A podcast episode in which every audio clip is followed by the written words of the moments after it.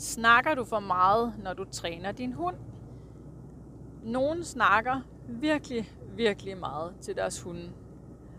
Og det er ikke fordi, at jeg slet ikke taler med min hunde, fordi det gør jeg. Jeg roser min hunde rigtig meget.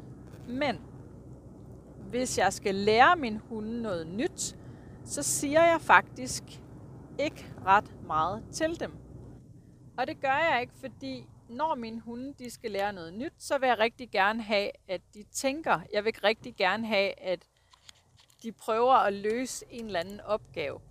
Og med en eller anden opgave mener jeg for eksempel, hvis nu jeg skal måske lære min hund at dreje rundt om sig selv, så vil jeg ikke sige ret meget. Så vil jeg klikke eller sige et ord, der betyder, at det er rigtigt, når det er, at min hund gør noget i retningen af det, jeg gerne vil have. Hvis jeg for eksempel vil lære min hund at sætte to forpoter op på en kasse, så måden jeg vil lære min hund at sætte to forpoter op på den her kasse, det er ved, at jeg sætter kassen ned, og hver gang min hund så nærmer sig den her kasse, til at starte med er det for eksempel bare, at den kigger på den her kasse, så vil jeg klikke, og det betyder egentlig bare, at det er rigtigt. Man kan også bare bruge et ord, som for eksempel yes. Men jeg klikker, når min hund gør noget, der er rigtigt. Så hvis hun, min hund kigger hen på den her kasse, så vil jeg egentlig bare klikke, og så vil jeg give en godbid, og det er hver gang. Fordi så lærer min hund, at når jeg klikker, så kommer der altid en godbid.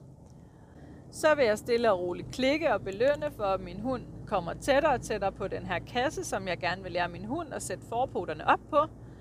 Og på den måde leger vi lidt tampen brænder. Men jeg siger ingenting. Jeg er helt stille, og så klikker jeg egentlig bare, når min hund gør noget i retningen af det, jeg gerne vil have. Det kan godt være, at jeg klikker, og når jeg så har givet godbiden, så kan det godt være at sige, ja, så er en super godt, eller et eller andet. Og så er jeg stille igen bagefter. Og det er egentlig fordi, at når jeg giver min hund ro til at tænke, og jeg bare er helt stille, så prøver de sig frem, for de har lært, at når jeg er stille, så vil jeg gerne have den til et eller andet. Det er selvfølgelig ikke sådan, at hvis jeg er stille, at de så render rundt og finder på sjove ting hele tiden. Det, det er ikke det, vi taler om. Men det er i træningssituationer, hvor jeg gerne vil lære dem noget nyt.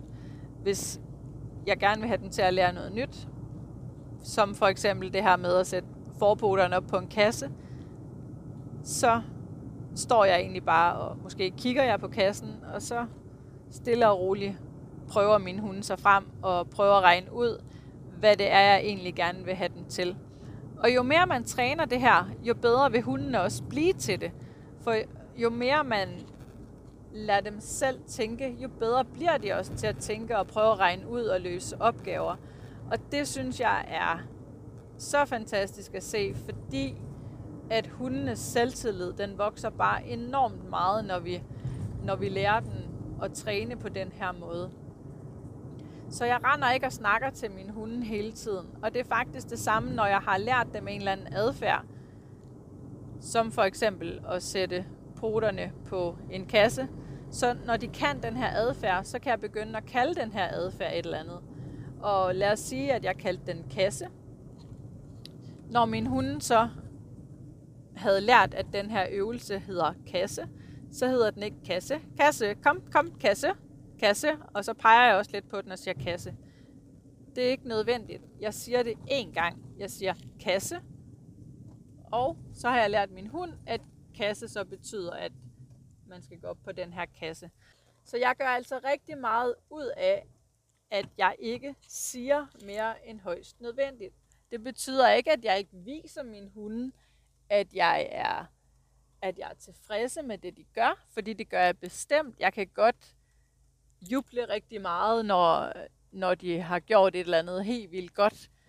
Men når jeg, især når jeg skal lære dem noget nyt, så prøver jeg altså så vidt muligt at, og ikke at sige for meget, fordi hvis jeg er der, hvor jeg bliver nødt til at sige tingene rigtig, rigtig mange gange, så tænker jeg ikke, at min hund helt har forstået opgaven, og så har jeg ikke trænet min hund godt nok.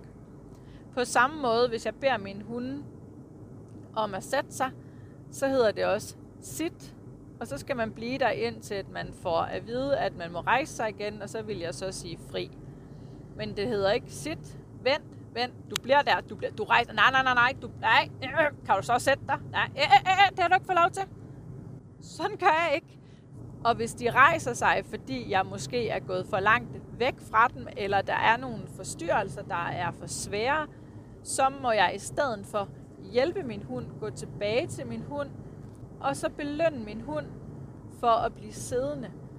Fordi hvis der er forstyrrelser, der er svære, så må jeg belønne lidt mere. Jeg begynder ikke at sætte flere ord på, fordi jeg kan ikke forvente, at min hund bliver siddende i en svær situation, hvis min hund ikke har lært det. Så det her med ikke at tale for meget, det gør jeg, det gør jeg rigtig meget ud af. Fordi jeg rigtig gerne vil have, at min hunde forstår, hvad det er, jeg, jeg gerne vil have dem til. Så det er både, når jeg lærer dem noget nyt, at jeg er meget stille, og så sørger jeg for, at når jeg så indlærer, at den her øvelse hedder et eller andet, så siger jeg det kun én gang, og det er, når de så udfører øvelsen, fordi jeg vil gerne have, at min hunde ved, at sit betyder sit, og gå op på en kasse betyder, at det er kasse, og, og hvad jeg nu ellers kunne finde på at lære min hunde. Så jeg vil gerne have, at når jeg siger noget, så er de her ord, jeg siger til min hund, de er betydningsfulde. Så min hund virkelig lytter til, hvad det er, jeg siger. Og husk, det handler lidt om hunden, men mest om dig.